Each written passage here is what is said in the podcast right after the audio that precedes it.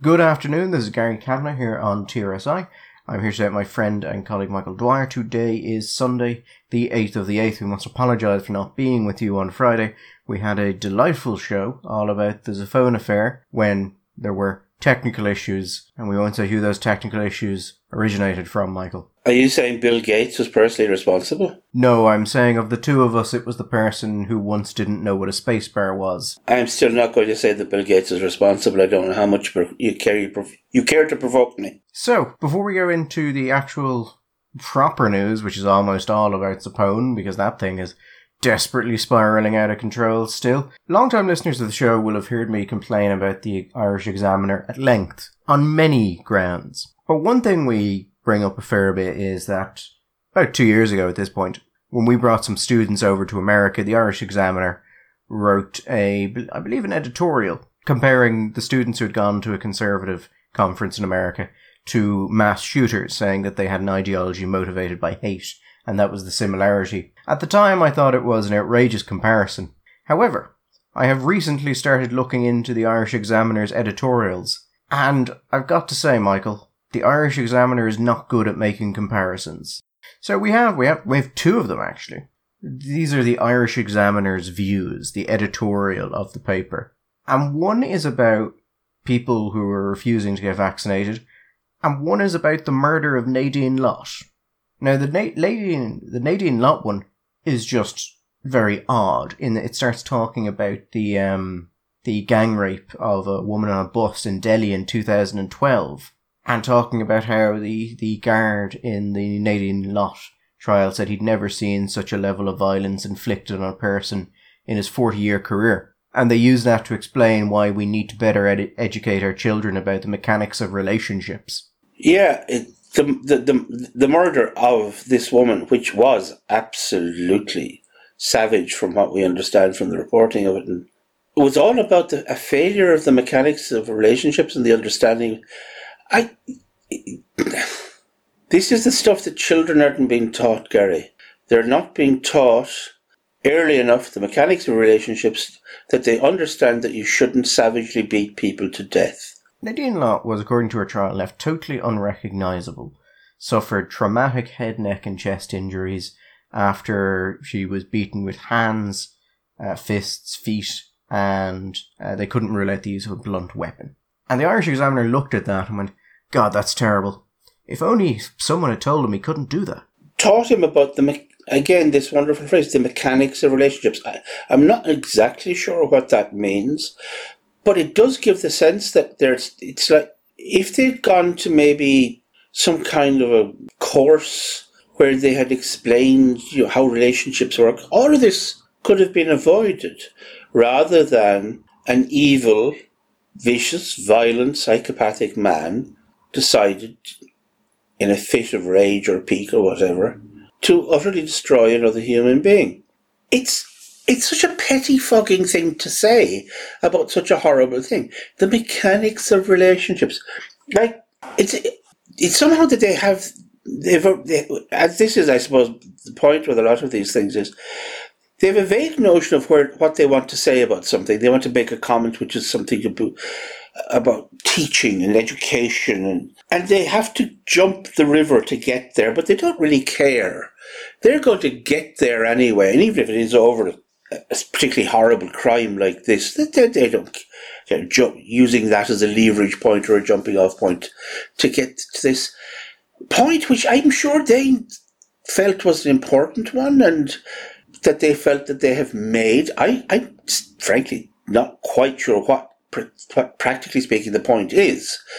Except we know what it sounds like. We, we know that we recognize the music and the tune. The lyrics are a little bit unclear, and the details of what the mechanics of relationship is, and what and how we should be teaching this, and how any of this would stop somebody like this doing something like this. But we, it doesn't matter. We we can go away humming the tune it's a level of naivety that I just can't get up to.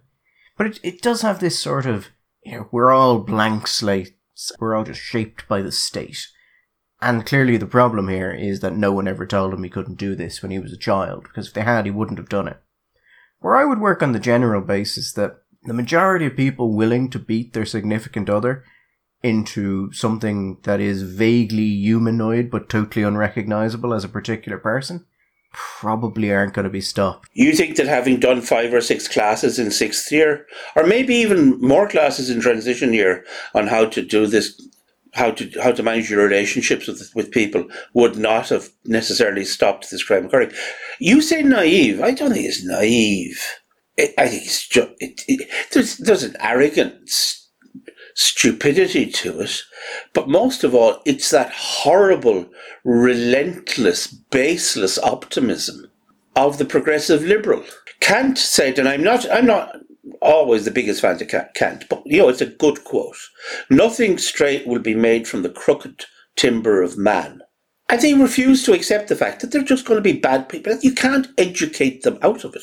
It's also very stupid. It's just not a smart thing to say. It's the sort of thing. But that was that was one of the just the Irish Times editor or the Irish Examiner editorials that uh, I came across. Why both I and Michael keep referring it to the Irish Times is the Irish Examiner is owned by the Irish Times.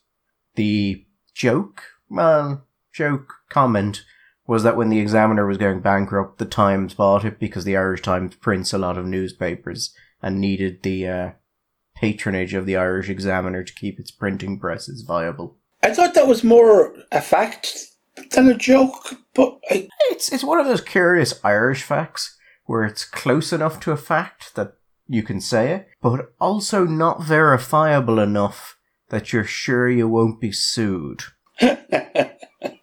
okay. So it's a joke. It's a joke. It's a funny joke. So yeah, I, I started going through some of the Irish Examiner editorials, but the one I the one I wanted to talk about in relation to comparison to things is the Irish Examiner view hard decisions ahead on vaccine refuseniks.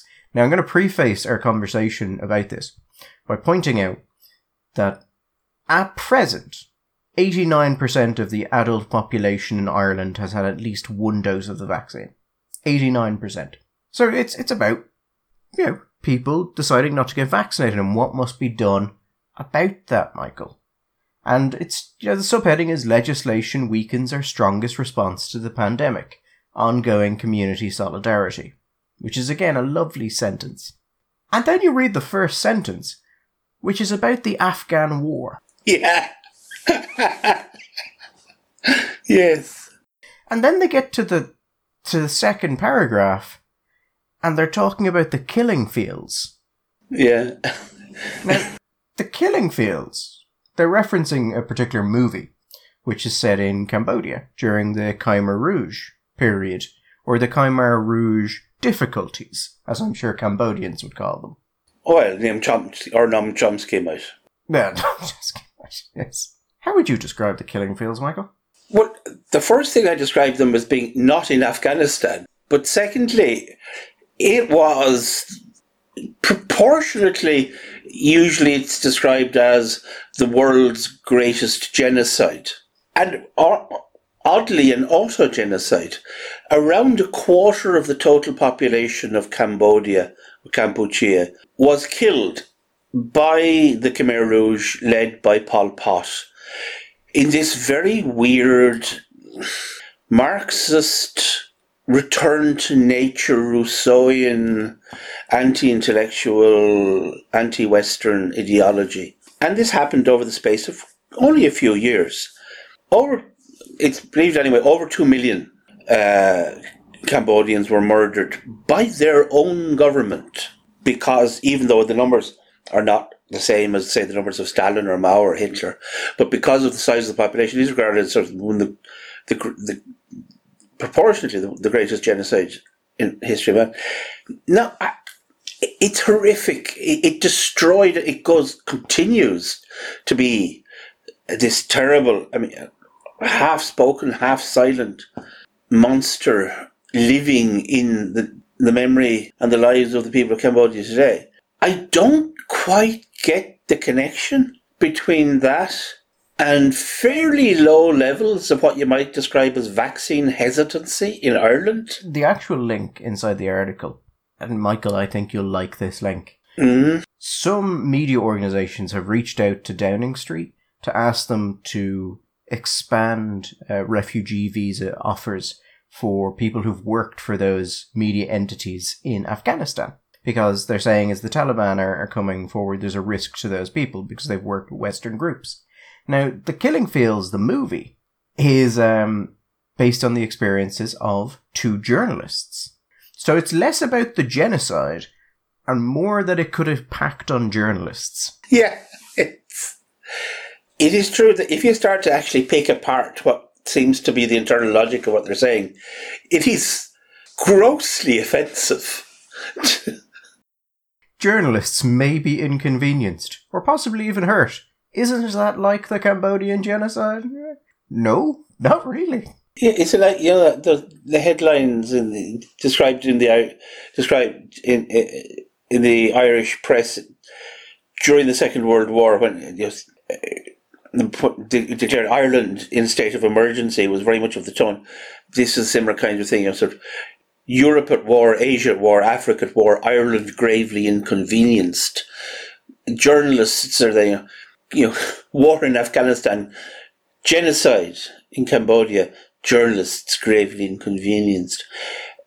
I can see that, not to be not so flip, I can see that journal, that news organizations that had been using people in Afghanistan might feel that they had some kind of uh, moral responsibility to those people that had helped them and given them succor in Afghanistan and had therefore put themselves in considerable risk should the Taliban return to power, and the Taliban are returning to power. And therefore, they would want to try and use their influence to get these people out. There can't be that many of them. So, so, the actual link between this and vaccine hesitancy in Ireland, and again, Michael, eighty-nine percent of the population. And, and, and Gary, about that eighty-nine percent, remember that an adult, we're talking about it, people eighteen and over. 80, that eighty-nine percent will go up because we have only fairly recently started to give people at the aged 18 and over the opportunity to be vaccinated. So there are going to be more and more vaccine hesitancy in, in, in Ireland is gen is not a real big issue. No, it's not. It does not appear to exist in substantial numbers. Why they bring these things up? Because they say the fallout from America's realization, just like the one forced on any imperial force that invaded Afghanistan, has relevance in Ireland today. They don't explain what that relevance is, but I think what they're saying is that if you invade a country and put its people under, you know, effectively military law, and then you leave, well, the insurgents are going to come back and take it over. And that's relative to our vaccine uh, rollout somehow.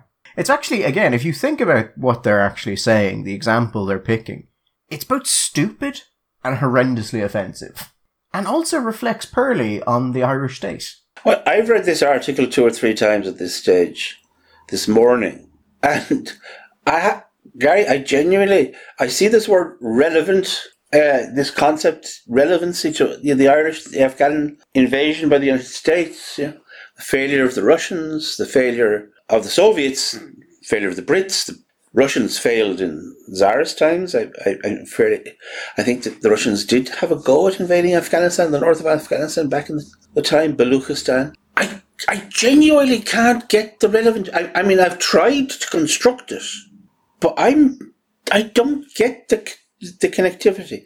What's the imperial bit? I mean, what has that got to do with vaccine hesitancy in Ireland? Listen, Michael, the Irish Examiner had a point they wanted to make and they wanted to discuss these things, and the fact that they don't really link together at all, and frankly, it's a nonsensical article, and even when you read the main body of it, where it's actually talking about vaccinations, most of it, it's like someone wrote an article, split the paragraphs, numbered them, and then randomly resorted them.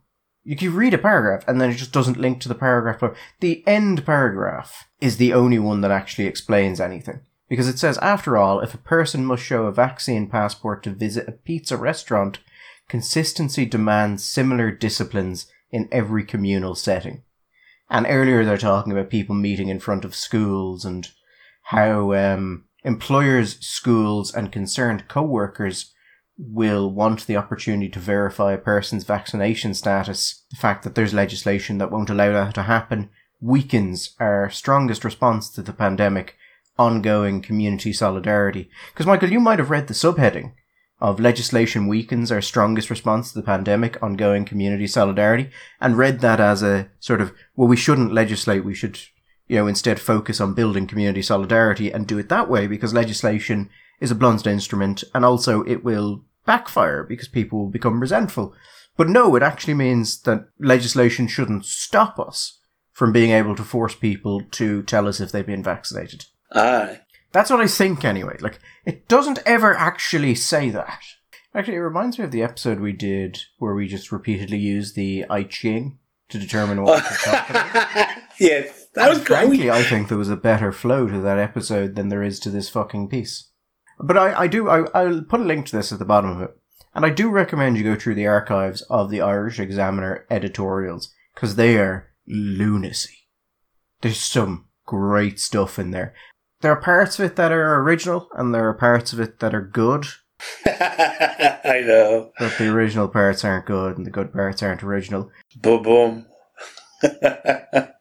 It doesn't matter what topic they're talking about, they'll fuck it up somehow. They just, they just make some wild claim. yeah, there there are times also when they are achingly woke. I did like this one. They're talking about um, the Zappone thing, and you go. They ask whether you regard the Zappone knee ups or the latest two fingers from Dan- Danny Healy-Rae as the greater affront is immaterial.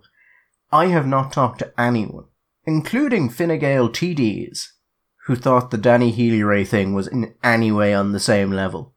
And the first immediate thing that comes to mind is Danny Healy-Rae isn't in cabinet. And Danny Healy Rae has by and large not supported these uh, restrictions. So you sort of look at it and go, well, that person who said he didn't want to do these things, or it doesn't believe these things should be there stopping him from doing these things, is doing things. As opposed to, there is the Taoiseach at this party. The Taoiseach and others who spend most of their time standing behind pulpits or ambos, looking into the cameras and wagging their fingers at us and admonishing us that we must be good children and behave ourselves and wash our hands. Also, six days after Danny Healy-Rae's thing, he wasn't appointed to a government role without any competition. We're talking about your. You were saying about the the trying to draw comparisons between the Healy-Rae thing and the uh, and the Merrion affair. Been a, a little bit of comment about the position that has been taken by the bishops. Bishop Archbishop of Dublin, I think, to maybe a little bit of the surprise of some people, has come out and basically said that he's going to leave it up to the individual parishes that they can make their own decisions. That parents understand and care more about the safety of their children than anybody else does. And I think that's not a bad or unreasonable point, and therefore they will behave uh, themselves and manage uh, the situation to protect themselves and to protect their children as best they can. But he himself would prefer to see the thing postponed till September. And people have some commenters well, you know, the you know, church is getting very up, getting up on its high horse here, and you know, self righteousness and all this. But you know, for the first time in a long time, Gary, I actually think the bishops are on a winner here. The bishops, for all the pushback they're now getting, particularly from the government, although that's kind of quietened down since the Zappone thing, because the idea of uh, breaking regulations rather than laws is now a very important point for this government. yeah. The bishops and the churches have been trying to talk to the government for well over a year at this point. Yes. And the government has basically just led them on. There has been a noted difference between the things I've been told the government are saying in private and the public outcomes of those meetings.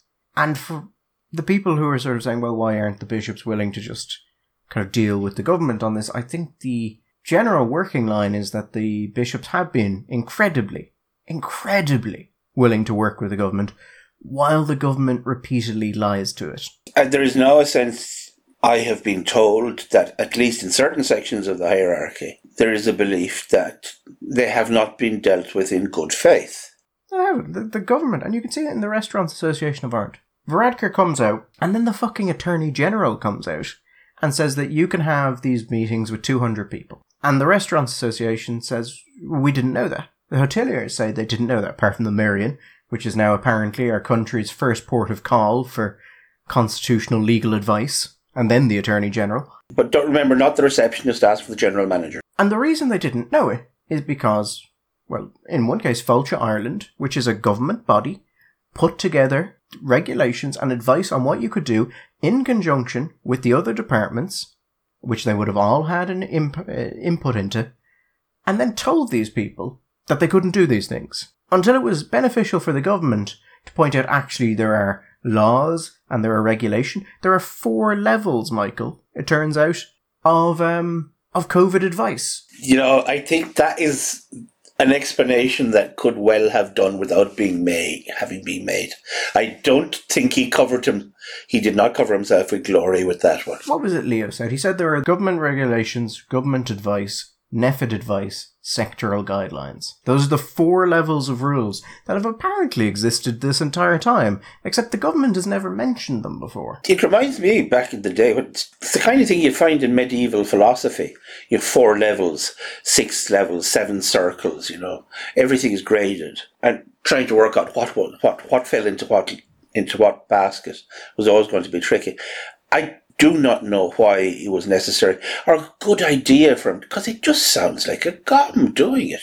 It sounds like patently obvious self-serving exercise of post-factum justification. It, nobody's sitting there thinking, "Oh well, right, yeah, I get that now." So the Merrion thing, yeah, that, I, that's fair enough. Yeah, okay, that's okay. Because you see, the problem I think with this is that we've talked before Um, Michael, uh, about the fact the government is actively trying to mislead people as to what the actual regulations are and happily conflating what their advice is and what the regulations are. So the people, I don't think people legitimately know what the rules are. And how could they? Leo said there have been, what, 31 or 35 different variants of COVID reg- regulations since this started? Leo himself didn't seem to know what the regulations were. He had to ask the hotel. But you, you, you look at, and I know the COVID 19 Observatory in Trinity has talked about this as well. That the government is actively misleading people, and that's not any sort of conspiracy theory or slight. We know they're misleading people because what they say in public versus what they say when a legal case like Declan Ganley's legal case is brought against them are not the same thing. That was the most illuminating thing for me because I had been going under the assumption that because you should never explain with malice what you can otherwise explain with stupidity and incompetence, that they just a lot of the time genuinely didn't know themselves that this was badly drafted or quick, excessively quickly drafted regulation or, or, or legislation, and they weren't hundred percent sure which how far it went or what the conditions might be. But the point made uh, by the observatory, not in their last report, but the previous, I think their first observations on this was that in cases where there had been doubt or ambiguity, that doubt and ambiguity disappeared when in a court they were asked to express the, their opinion of what the, the, the status of the law in, in a particular area was. And they could give it with clarity and with confidence which seemed to imply that they actually did know what the situation was, but they had been loath to express that publicly, that they were actually happy. It was rather not that they were happy, but it was actually policy for their for this ambiguity to, to persist in the public. I think that was a deliberate choice, done partially so that certain restrictions which may have been constitutionally problematic couldn't be challenged. Because if you tried to challenge them, you get to the court, You'd waste God knows how much money getting there. And then they'd simply say, well, that's not actually the regulation. That's merely government advice. Yeah. And that's all that. The problem, I think, there is that they did it so consistently that at a certain point, lie, you know, a sin of omission just becomes a lie. And it becomes the government is actively lying to people. And we have done it so far, sorry, so long, and in so broad a scope, I think it's now fair to say the government is just lying to people. And then you see something like this, where they have a benefit to actually go do a little bit of a Motte and Bailey and go, well, actually, no, we didn't break the law, we just breached a regulation. And I think the problem they have is that kind of just shows to people, members of the general public, a sort of, hold on a second, what, what's the difference here? And how long have you known there was a difference here? Particularly the Fáilte Ireland thing. So these guys come out and say, "Oh, well, you know, what we did was perfectly within within regulations. It was perfectly fine." And I like to imagine the camera just slowly cutting to Adrian Cummins, the CEO of the Restaurants Association, going, That's not our understanding of it. And the response of, Do you think we're stupid? Do you think we're thick? Do you think that if we had, if this was actually the case, that we wouldn't have known it and we would not have been organizing events for 200 people? And then they have to sort of go, well, you know, they, the Restaurant Association, the hoteliers, they were wrong. The problem there is that I've, I've read the law, which is now being said clearly allows these things. And Michael, a, a barrister of a particular type could make the argument that these things are allowed under the law. But to say it is clear and unambiguous that these things are allowed under the law, I think is total fucking nonsense. It is written horrendously. And that's been a consistent thing over this period. The laws that have been drafted have just been technically shit. Just badly done. And so to then turn around and be like, well, it was clear and unambiguous that we, you know, we weren't breaching the law. No, it wasn't. No reasonable person would have looked at that, particularly if they had department sources telling them that it meant a particular thing and went, actually, we can have 200 people at a party. It was clear and unambiguous that the laws were unclear and ambiguous. And that has been the, constant theme. And then we have Leo coming out and saying, I probably let my guard down. What the fuck does that mean? I don't know what that means. You wrote the fucking laws. How do you let your guard down in going to a garden party? I'm confident. The first thing he said was, I am confident that we didn't breach the regulations. Then we had, I may have let my guard down. Then there was a third variant on this. I want to be clear. It was not in breach of the law and probably wasn't in breach of the guidelines. And probably wasn't. That's so reassuring, isn't it? And then, then he said, "Oh, they weren't clear, and you know there have been so many variants." Whose fault is that, Leo? Who did it? Someone who has been fined or found guilty of breaching these regulations is going to go to court, and as a defence, is just going to say they weren't clear and they weren't reasonable, and no one could have known what I did was illegal. And here is the Taoiseach of the country saying that. Here is the man who was one of the principal architects of these laws and regulations, and he's admitted. And surely it's a principle of justice that the citizen must be in a position to understand without having to go to get legal advice whether or not he's breaking the law. And in this case, it's not. These these these laws should not stand. They are unclear. They are they are unjust and and will provoke injustice because people will be led into in good faith believing that they're behaving in a legal fashion, and they may turn out that they're not. I, how confident are you, Gary, that the that the guards out there know what laws they're enforcing, what they're uh, and the regulations. The problem that we've had here is that the guards themselves have been enforcing things that were not actually illegal, that there were not statutory limitations upon. I also suspect that there is a, shall we say, a diversity of the application of the perceived law or the perceived regulation throughout the country. There are some guards who may be taking what they perceive to be the letter of the law and enforcing it. I suspect there are large numbers of Gardaí out there who are saying, I think we'll let that go. Now, I will make the point here that if the guards are being used in this way, it's not the guards' fault. They'll do what they're told to do. And the guards I have talked to about this have not been enjoying it. I'd say they're right, they're pissed off by it, and I'd say that you could maybe, and this is just based on the conversation I had with a couple of guys, and it's not scientific, but that there has been possibly a graph in the last little while where, shall we say, enforcement has become less rigorous, less penny pinching. I do like, Michael, that the response of the government and of Katherine Zappone, you know, as the voice of the government, Michael, as she was at that time, she hadn't resigned her post yet, the government's special envoy for freedom of speech and freedom of expression, when asked about this, directed people to the Merrion Hotel. But I said before, as I said the last episode, we should, everything now must go through the Merrion Hotel. The Merrion Hotel has now become the, it's it's a Sibylline oracle. If you have a question, you go to the Merrion Hotel. You want to know about the rules, the regulations, the laws of hospitality, of COVID, you ring up the Merrion. But imagine, like, the government pays over 5 million euro a year to media advisors. And not a penny, Gary. Not a penny to me. With that kind of money behind it, and realizing this is becoming a political issue, again in silly season, so no one has anything else to talk about, and the best they can come up with is ask the hotel. Half the political journalists in the country are now working for this government. And this is the best they can do. You know, really. No, I will. I will go back to. I will go back to another uh, uh something I said before, and uh, to make it clear to me as well. Leaving aside, obviously, the serious moral questions about leaders behaving in a way that it undermines the confidence that people have in the government and the rule of law and the risks that might have been taken regarding the spread of COVID and all that. What does it tell us about the political antennae of the people at who, who were at this? We have seen comments in the last little while about, you know, certain things have shown that Fine Gael have been in power too long, that they really needed a little bit of time in opposition because they've just gone mad. When somebody said, when Katherine said to herself, I think I'll have a bit of a party. I'll, I'll invite some friends round. We'll take over the rooftop of the Merrion and we'll have 50 or 60 people around. Won't that be grand?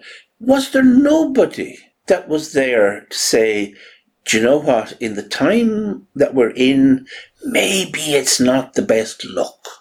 When I was a, a young person many moons ago, we had a, a saying if you saw somebody out in the pub or in the disco who just looked a state, because of the clothes they were wearing or the combos or their hair or the, the you, somebody say, Jesus, have they no friends?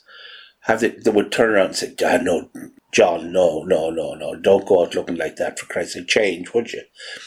It's like, you know, you've said these people are paying five million a year for media, uh, media management and press and whatever.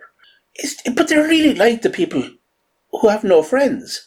Was there no person do you remember in the Golf Gate that it came out that Enda Kenny had been invited, turned up, looked at the situation, got back in his car and went home?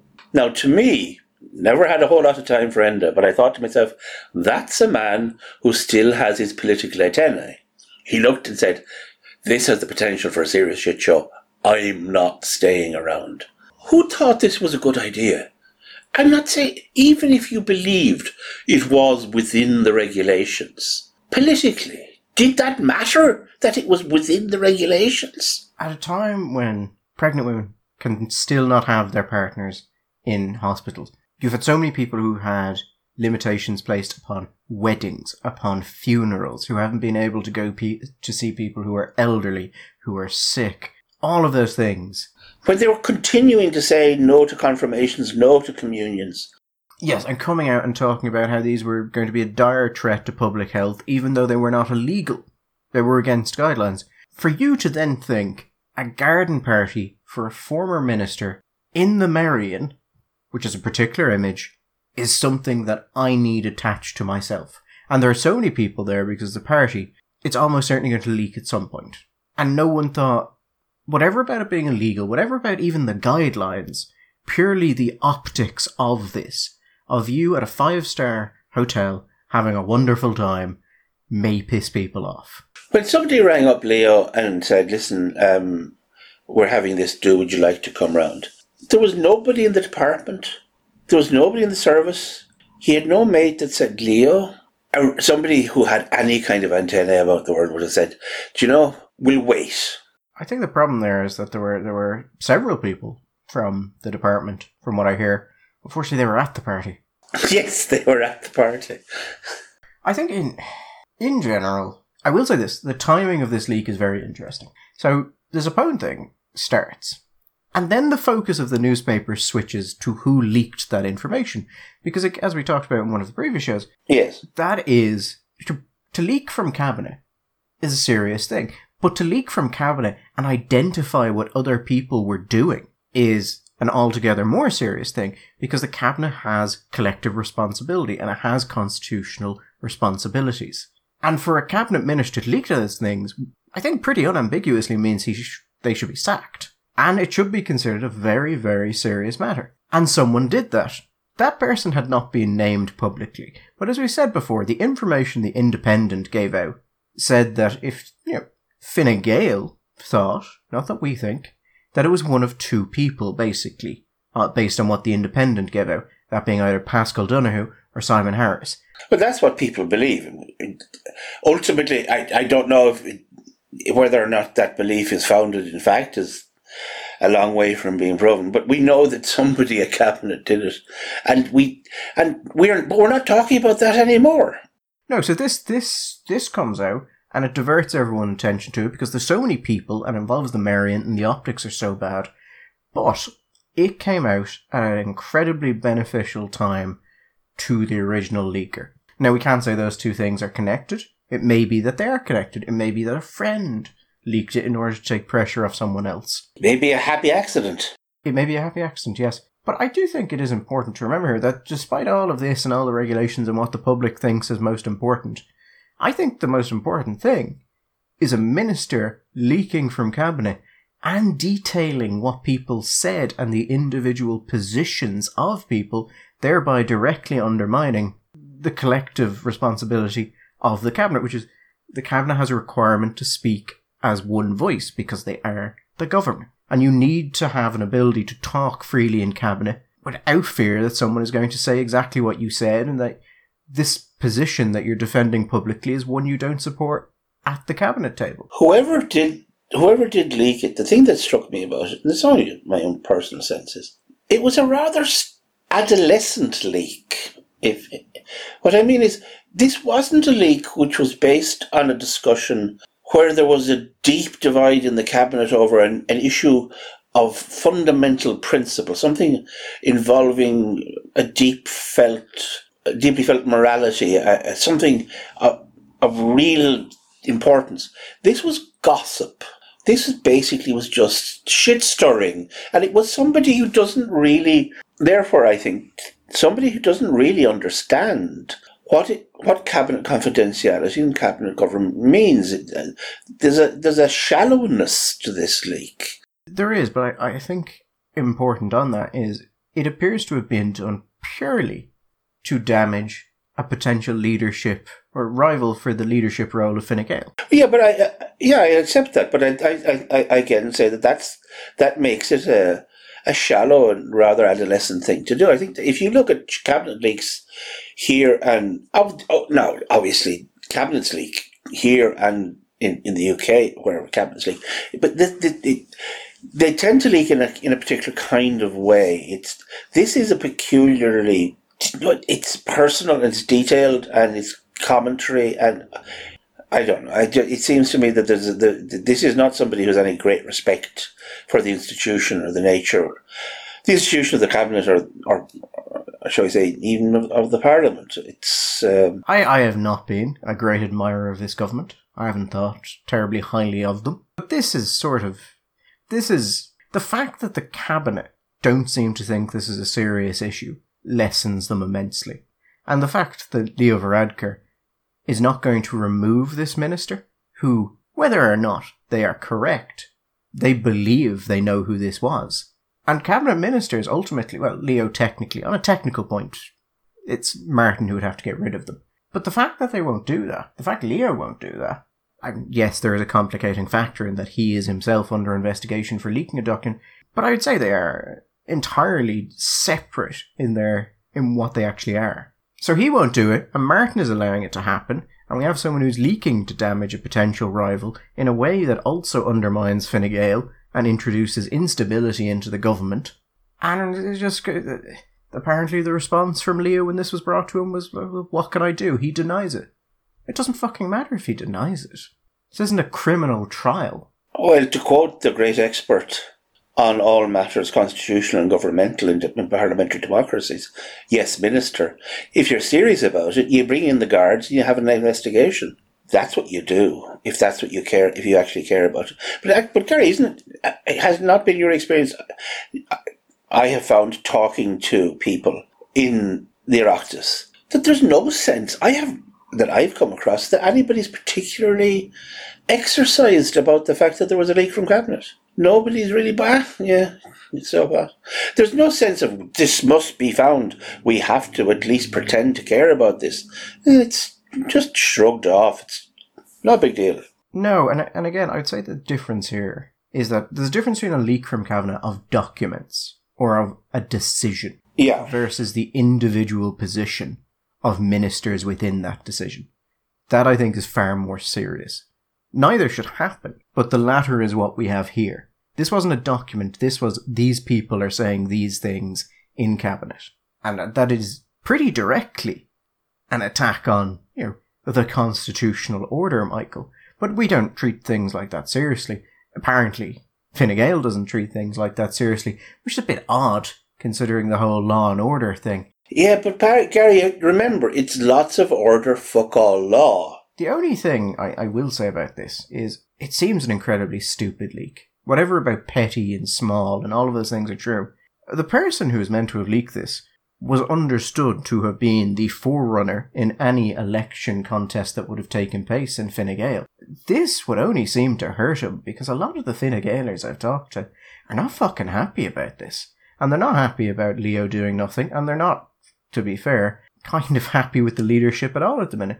But this just seems like. But then again, I mean, who gives a shit what the membership think? It's about what the parliamentary party thinks. Uh, The parliamentary party and is ultimately where this will happen, and the decision they will make will be based on not who leaked where or what. It'll be on who is the person most likely to ensure that I keep my job. This is just vaguely pathetic. Both in the fact it happened, and sometimes things happen, you can't stop them, but to then just go, oh, well, nothing can be done about it, so we're going to do nothing, is just pathetic. It's uh, Sunday, so I suppose we should let the people away and enjoy their Sunday, having enjoy, having done their penitential politics for uh, for this last hour. We shall be back on Wednesday. Uh, who knows what the wor- what the week may bring us? So, but until then, I would wish the people a good Sunday and stay well. All the best.